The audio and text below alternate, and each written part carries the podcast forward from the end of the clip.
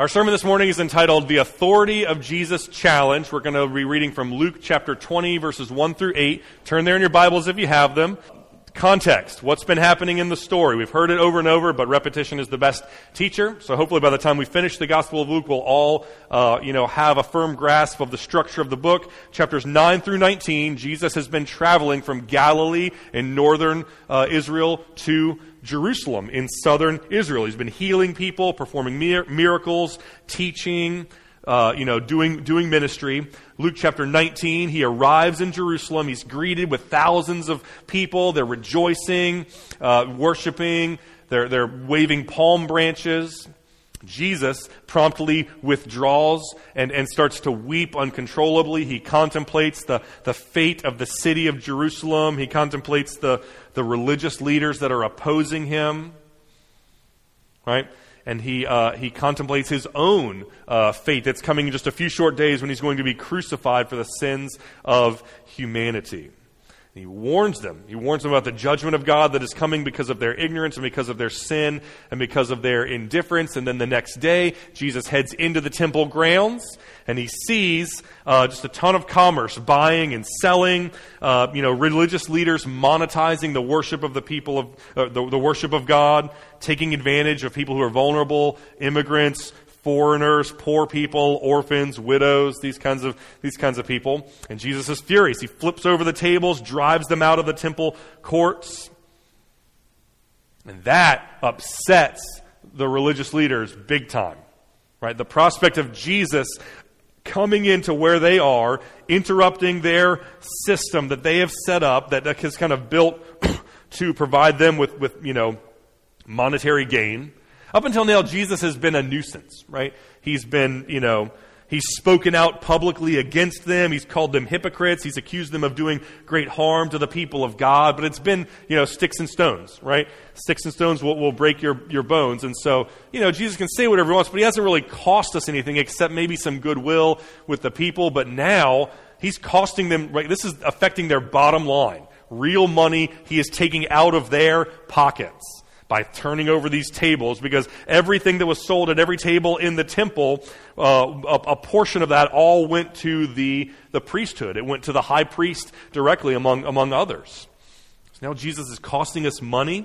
And so now it's, he's, he's gone from someone that is a nuisance, that we are annoyed by, and that we would, we'd like to cancel, right? We'd like to silence. We'd like to marginalize and keep him from having a, a growing influence. He's gone from that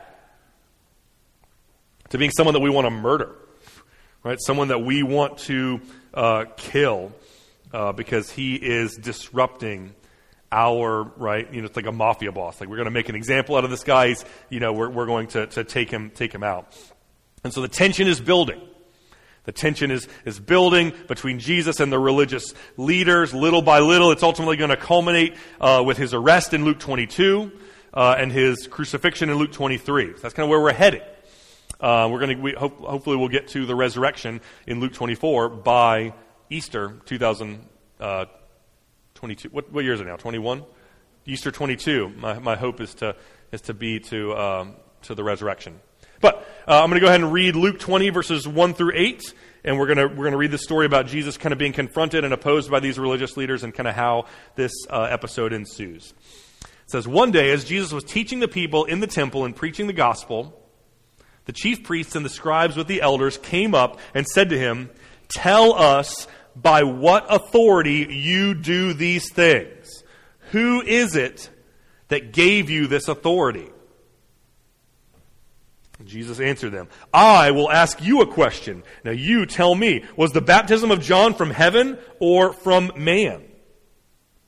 And they discussed it with one another.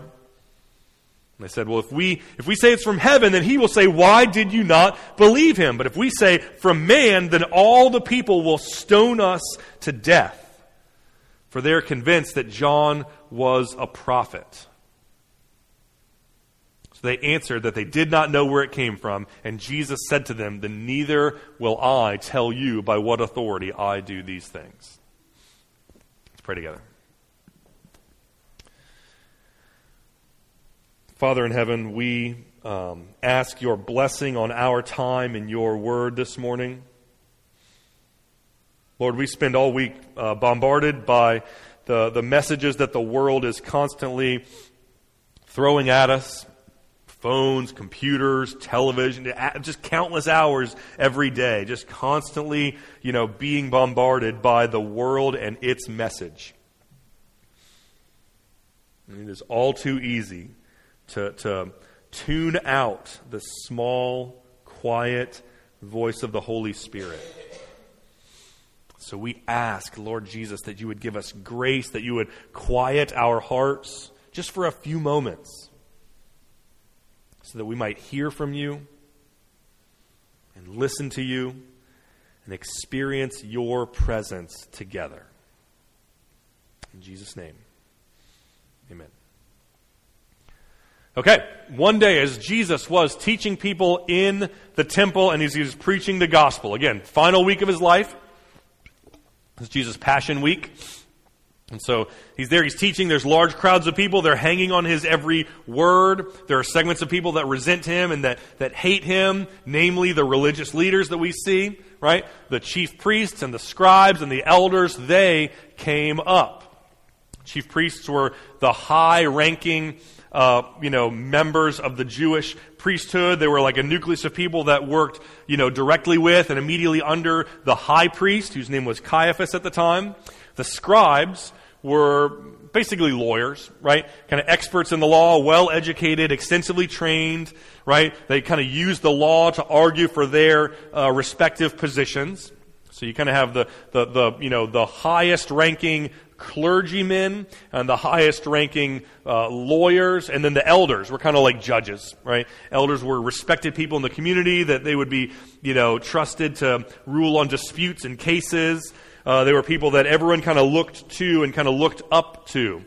And so you've got the, the you know, the, the religious aristocracy, the lawyers, the judges, these kind of people. It's like a, you know, like a all-star, you know, kind of a, a, a all-star squad of all, th- all three of these different, you know, high-ranking folks. They come up to Jesus and they say, tell us by what authority you do these things. Who it is, or who it is that gave you this authority. Basically, they're saying, you know, who the heck do you think you are? Right? Like you're I don't know like if you are aware, but this is our you know town. We we run this city. We are in charge of the temple grounds here. If we say that we want to have buying and selling and commerce and and you know exchanging of currencies in the temple, then we, you know, what give like that's our prerogative, and what gives you the right to say otherwise? Who are you to kind of come in here and, and kind of uh, you know speak out, undermine our authority, call our judgment into question, say that we don't have the right to set up what we want. Right? We are, we do have that right. We are the ones who've been formally educated. We've been recognized by the people. God Himself has put His hand on us. He's called us to lead. We have the authority to do what we did, what we were doing. Who are you? And by what authority do you come in here and flip over all of our tables and halt all the temple commerce? Right? They can maybe make the argument that in so doing, you're preventing people from worshiping God, and they traveled here expressly for that reason. But in all likelihood, what's going on deep in their heart is they're saying, in so doing, you are taking money out of our pockets. Right? This was our this was our system that we set up that we kind of are getting rich by, and who do you think you are stopping it? What gives you the authority? We certainly have not. So unless you can point to a higher authority than us, then we're calling foul. That's the objection, right?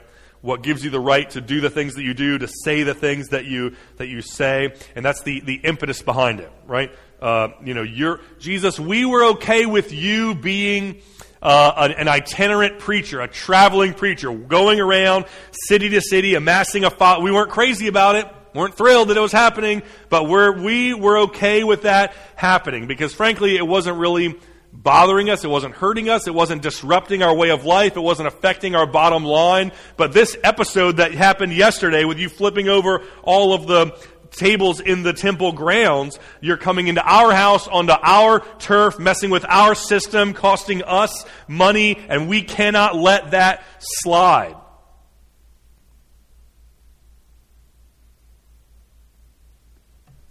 This, this heart posture from these religious leaders is all too common.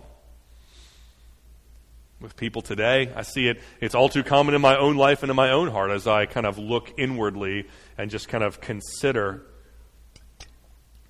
my own heart and my own sinful nature.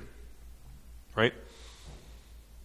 I'm, I'm fine with Jesus. I've got no problem with Jesus. I even, I'm, I'm happy to say that I believe in him. I identify as a Christian. Jesus is a great guy, said lots of great stuff. I'm fine with all of that as long as it doesn't disrupt my life, as long as it doesn't affect my bottom line, as long as it doesn't affect my ability as a person to do whatever I want to do.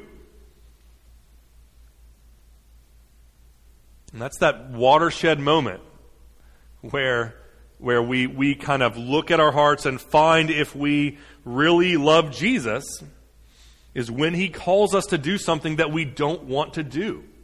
How do we respond?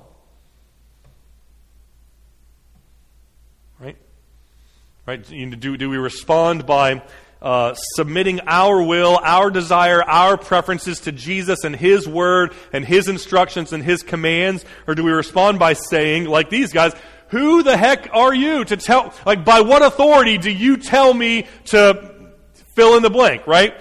On, on, on whose authority do you tell me that I can't sleep with my boyfriend or girlfriend, right? It's not affecting anyone. We're both consenting adults. It's nobody's business but our own. On whose authority do you tell me that I can't commit adultery, leave my spouse, marry someone else, right? We it's not a crime. We just fell out of love and decided we don't want to be married. The, the true crime would be not following my heart, not, you know, uh, would be suppressing my true feelings, staying in a loveless marriage. Right? Jesus, on what authority, what right do you have to tell me not to, you know, uh, be in a same sex relationship? It's nobody's business but ours. You have no right, no authority to speak into my love life, right? On whose authority do you tell me you know, that I can't transition to a different gender? On whose authority do you tell me that I can't look at uh, pornography? It's not hurting anyone. There's no victim. It doesn't affect anyone else. I mean, you know, unless you count the women that are victimized by pornography and that are trafficked into sex slavery and your spouse who is, you know, hurt profoundly, you know. But is, uh, I, it's my understanding that there's no victim. So why, who are you to have any authority over me on this area? Jesus, what authority do you have to tell me, to force my hand to love my neighbor, to forgive them, to be at peace with them, instead of holding a grudge against them like I want to do? You don't know who they are. You don't know what they've done. I have every right to be offended, to be upset, to hold a grudge. I don't want to be their friend anymore. I don't, I'd rather gratify and indulge my anger and let myself become more and more resentful and never give them a chance to apologize or, or reconcile. If I want to do that, what authority do you have, Jesus, to tell me otherwise? By what authority? Who gave you the authority to tell me that I have to attend church? I have to become a member of a local church and submit to its authority? Right? I don't want to. I can, I can connect with God by walking in the woods, or Googling pictures of the Grand Canyon. Right? On, like, on whose authority, what, what authority do you have to tell me that I need to, um, you know, be more devoted to God and the gospel than I am to my political party?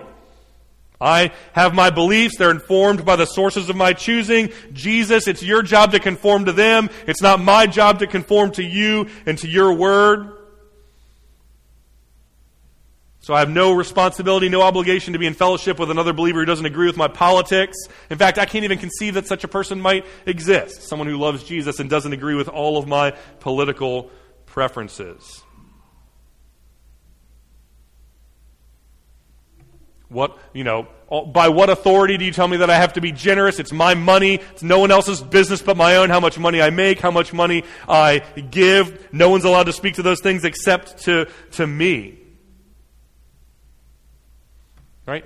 By what authority do you tell me that I need to be bold and share the gospel with my non Christian neighbor.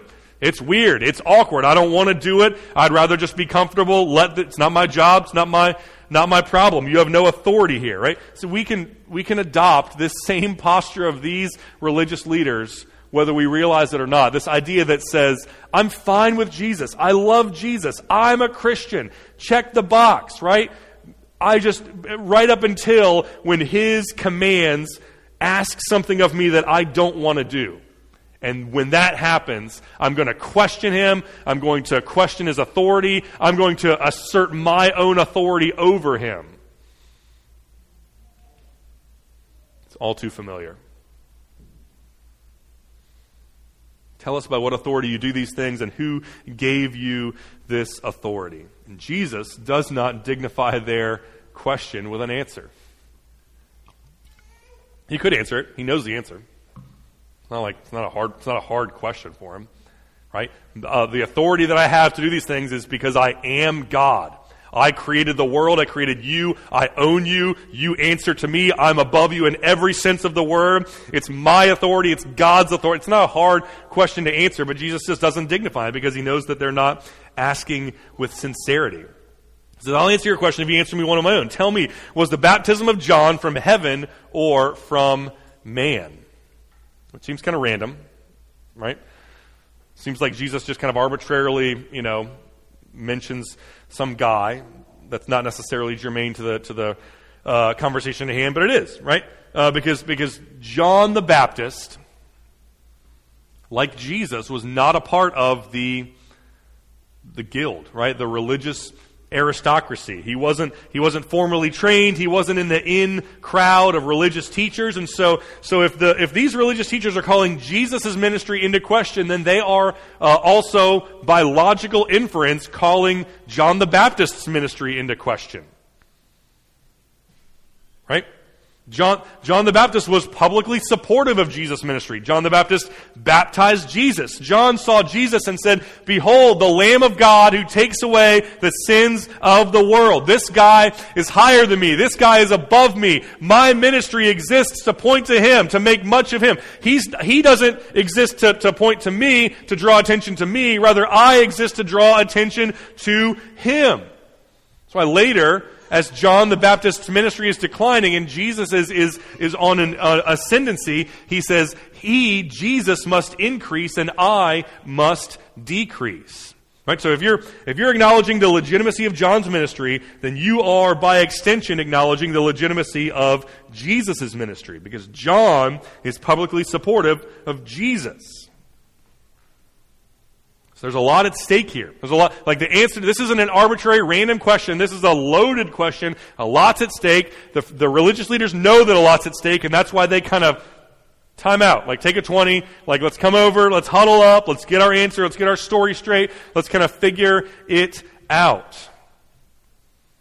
If we say from heaven, He'll say, Why do you not believe him? But if we say from man, all the people will stone us to death, for they are convinced that John was a prophet. We've got two options here, right? Uh, we, on the one hand, we can affirm John's ministry. We're Team John. We're pro John. He was great. We like the things that he said. But remember, these guys are lawyers, judges. I've seen, I've seen my share of episodes of uh, Law and Order. And there's like one of the rules, one of the main rules for a lawyer is you never ask a question in the courtroom that you don't know the answer to.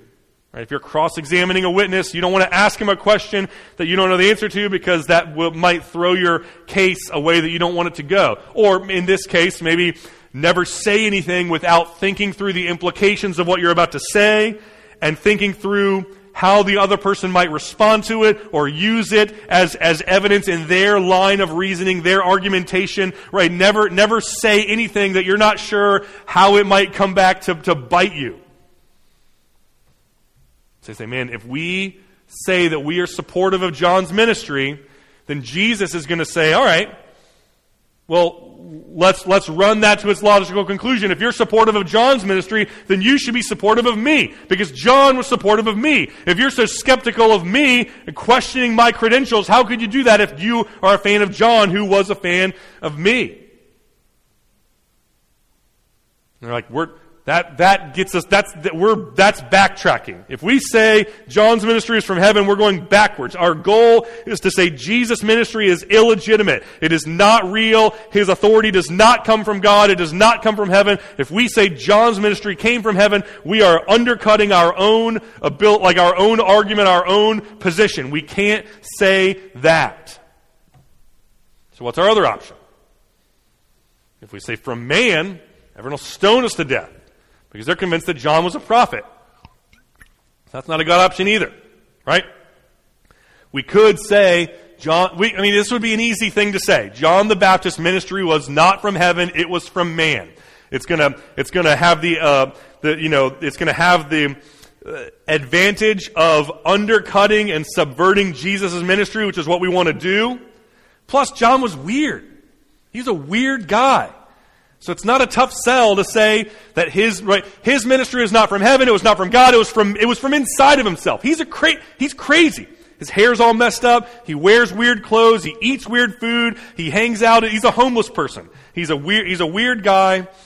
And so we could very easily say, you know, John the Baptist was like a, a you know, a mentally ill homeless person that you might see on the subway in a big city. He's kind of crazy. And so nothing that he said really is binding or, or, you know, necessarily relevant for us because he's crazy. Everything that he said came from within his own self and not from God.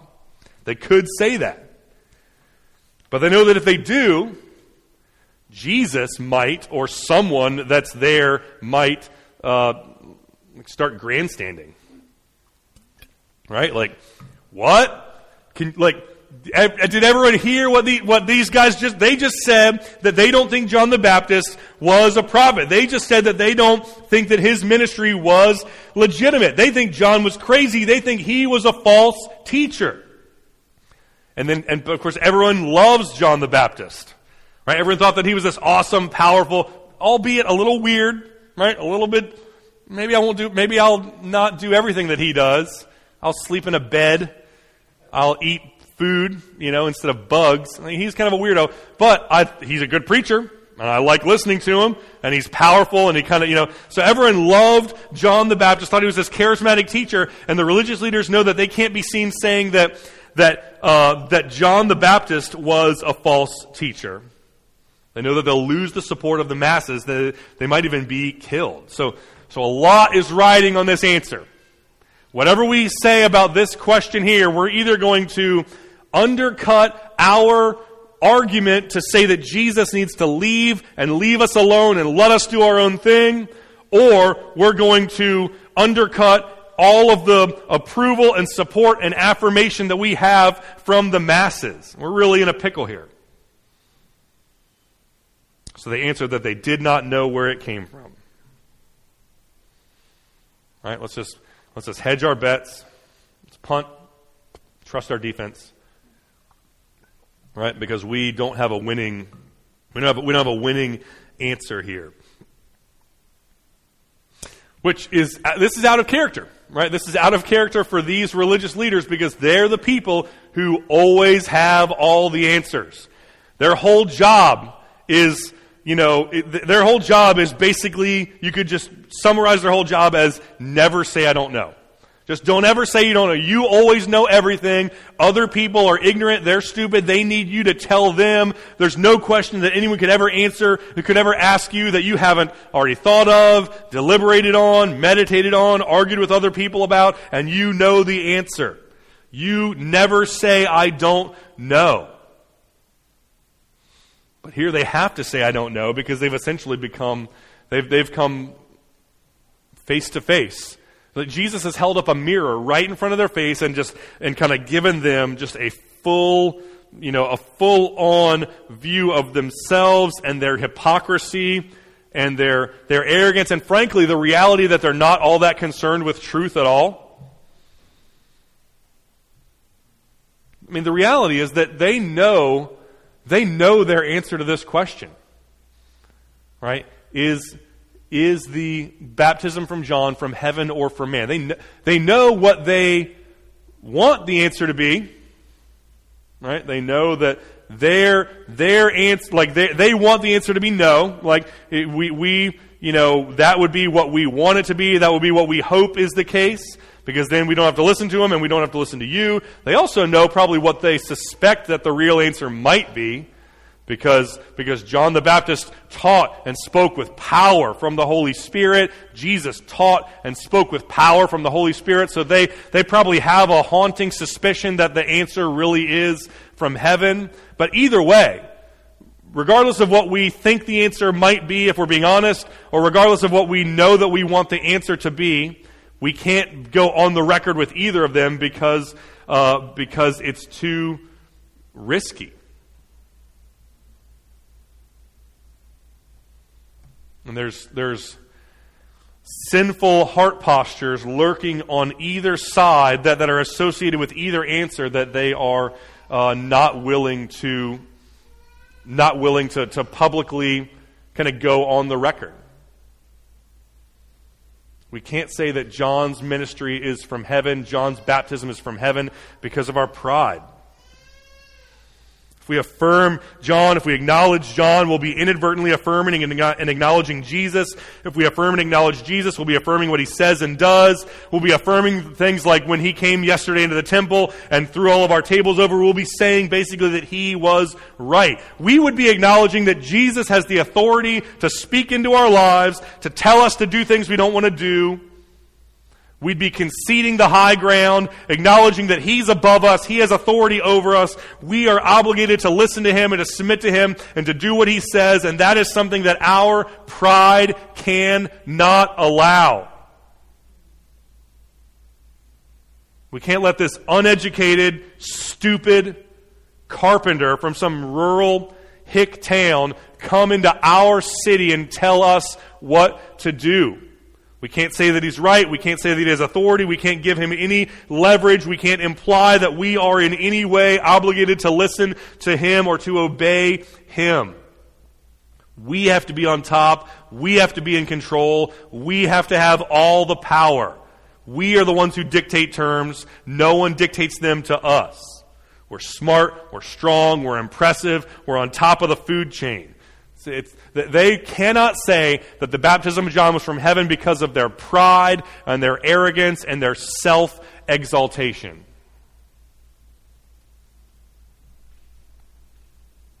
Which would be contrasted with Jesus, his attitude, his spirit, his heart posture. Jesus, who, though he was God, he did not consider equality with God something to be used to his own advantage, but instead he, he made himself nothing. He was rich, but he became poor. He took on the very nature of a servant. He humbled himself and was obedient all the way to death, even death on a cross. Jesus was the most humble person who has ever lived. He's talking with these religious leaders who are overcome with pride and self ism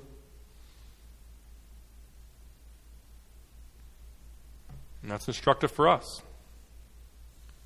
Right? We face similar choices of whether we're going to be proud or humble, probably on most days. Right? Someone sins against us. We can forgive them. We can reconcile with them. Right? We can allow for the relationship to be restored. Even if they don't want to have anything to do with us. We can still resolve in our hearts not to be angry, not to be bitter, not to hold a grudge. It's the way of humility. Or we can be like the religious leaders. Right? Hold grudges against people because doing so puts us in a position of power over them. When we sin against someone else, right? That's, that's what happens when someone sins against us. When we sin against someone else, the way of humility, the way of Christ, is to repent and to confess our sin to them, to ask them for their forgiveness. Or we can be proud, like the religious leaders, pretend like it never happened.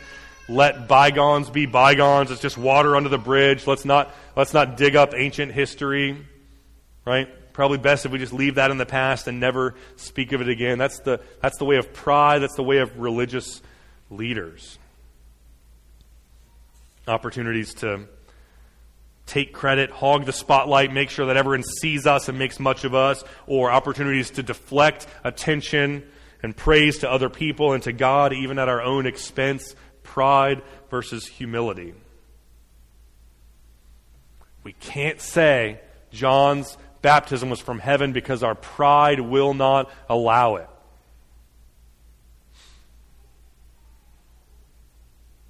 But we also can't say that John's baptism was from man. People will stone us to death. They're convinced that John was a prophet. So we can't say that it's from heaven because of our pride, but we also can't say that John's baptism was from man because of our fear.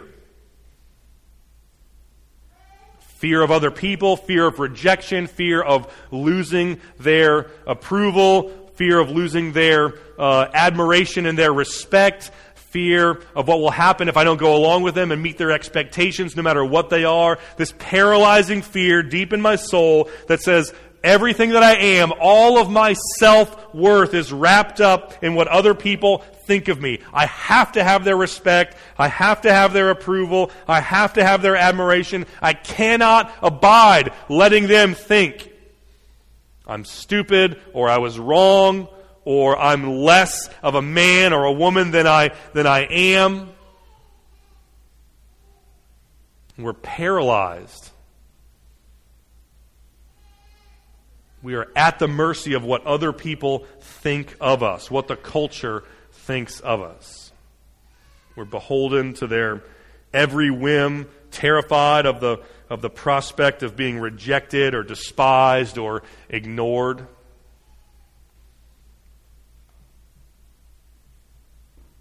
The religious leaders are too prideful to admit that John, and by extension Jesus, might have any authority over them at all, but they're too fearful to go against the crowd, right? Everyone loves Jesus. Everyone's hanging on Jesus' every word. Everyone loved John before they loved Jesus, right? Everyone follows John and Jesus around, waiting with bated breath to see what miracles they're going to perform. Their lives are changed by their teaching. They repent of their sin. They trust in Jesus. They trust in the mercy of God. They go out and they live this new life, this, this compelling life where they invite their friends to come and know Jesus with them and walk with Jesus with them and, and following the ministry of Jesus, following him in discipleship is this infectious thing. It's got momentum. More and more people are coming to Jesus. Their lives are being changed. Problem is, all of our power comes from the approval from these very same people. We need them to like us. We need them to respect us. If they don't think highly of us, then we will lose everything. And we can't possibly do anything that would cause them to stop supporting us. Right? We, we can't have them pull their funding. We can't have them pull their, their support. Uh, it's like, it's like a, you know, a politician who gets elected to go to Washington, represent our interests in Congress or the Senate, whatever it is, presented with a very clear choice. Right, vote on this. There's a there's something that's morally right, uh, but but might not be popular. There's something that might be popular, but it is morally wrong. And so, you know, do you do you cast your vote for that which is morally right, even though you might not get reelected? Or do you cave and betray your morals, fail to stand up for what you uh, believe is right? But knowing that if you do, you'll still have the support of your base. You'll get reelected. You'll have a nice, long, comfortable career and a nice, you know, cushy office with plenty of money coming in. Do you stand up for what's right, even if it's not popular? Or do you cave to fear, conform to the desires and expectations of the people around you whose approval that you need and desperately crave? The religious, the religious leaders can't say that John's ministry came from man because they're terrified of losing the approval of other people. Which is just as relevant for us today, right? If the, if the pride if the pride aspect of the first part of the question is relevant for us, then so is the fear aspect of the second part of the question, right? With a group of people. They're engaging in gossip, slander, talking about someone behind their back, sharing embarrassing secrets, speaking harshly against them? Do you stand there, remain silent, let it happen? Do you join in? God forbid these same people think less of you or they talk about you behind your back at a later date, so maybe I'll just uh, conform this one time. That's, that's fear of man. That's the spirit of these religious leaders. You know, racist humor, right? Celebrating sexual escapades, speaking derogatorily about you know women or whatever, right? Like, do, do you remain silent? Do you pretend like you didn't hear it? Do you laugh along with them? This is just you know guys being guys. That's the fear of man. That's the spirit of the religious leaders. Maybe you know someone who's not a believer. You have an opportunity to share Christ with them. You have an opportunity to show hospitality to them. Maybe they're hurting. Maybe they're suffering. Maybe they need someone to care for them and to extend a hand of, of Christian fellowship to them so that they might know Jesus. You're reluctant. What will they think of me? Will they think I'm weird? Will they think I'm trying to sell them something? Will they, right? Will they think I'm trying to recruit them into some sort of cult? Will they put me on some government watch list? Maybe I better not. Maybe I better not tell this person who needs to hear about Christ. Maybe I better not tell them about Christ because I'm afraid of what they'll think of me. I'm afraid that I won't have their approval. That's the spirit of these religious leaders. That's fear of man. Pride says, I'm not going to do anything. I'm not going to say anything. I'm not going to acknowledge anything that might possibly cause me to lose leverage or power or control. I'm my own man. No one tells me what to do. I do whatever I want when I want. I don't have to ask anyone. I don't have to consult anyone. I don't have to answer to anyone. And fear says, I desperately need everyone to like me. I need them to approve of me. I can't let them think less of me than I think they should. I'll do whatever I have to do. I'll say whatever I have to say to get their approval, to get their admiration, and to get their affirmation, even if it means compromising my integrity or doing or saying something that's immoral, even if it means disobeying God. It's a small price to pay for having people like me.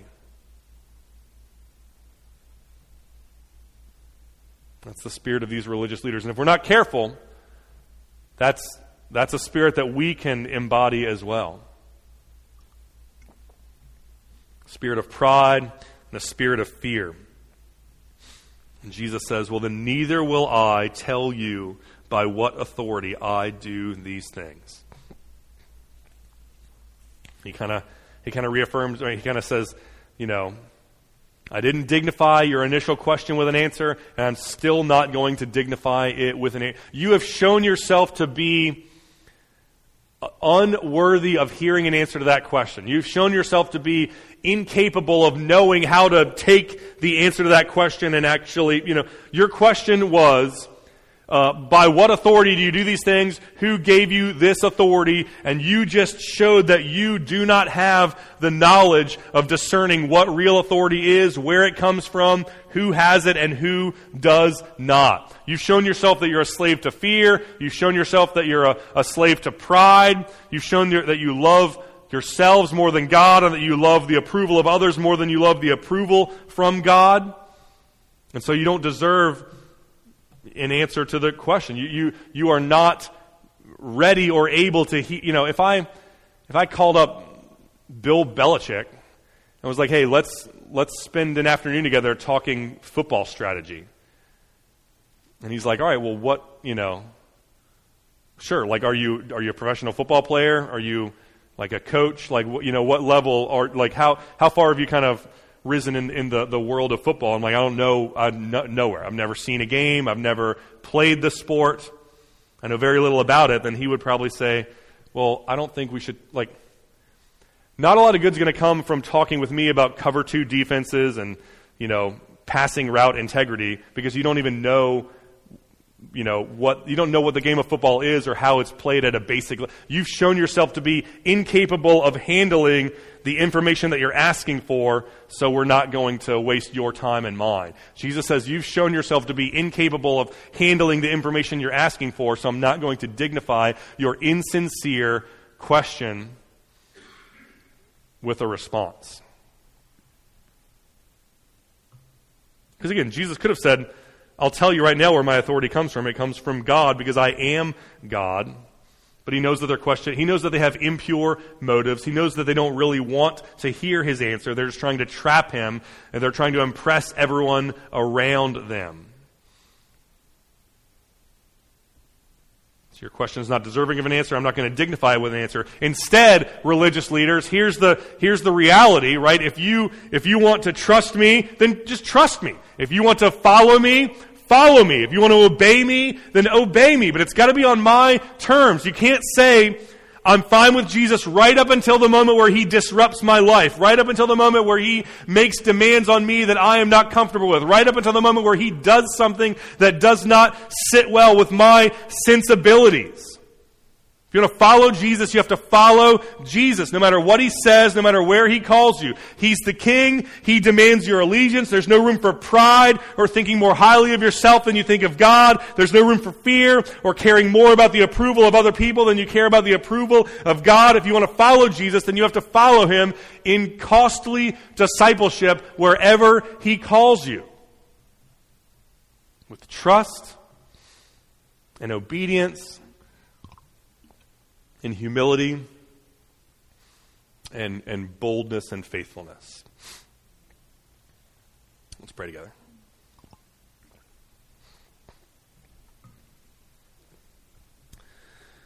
Lord Jesus, we confess that we are all too often like these religious leaders.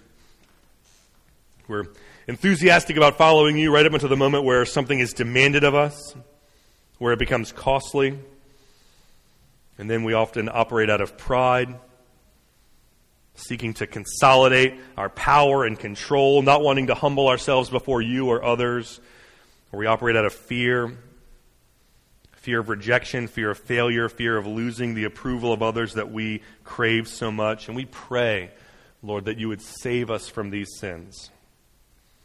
We pray that you would help us to trust in your death and your resurrection so that we can be reconciled to you and saved from your judgment.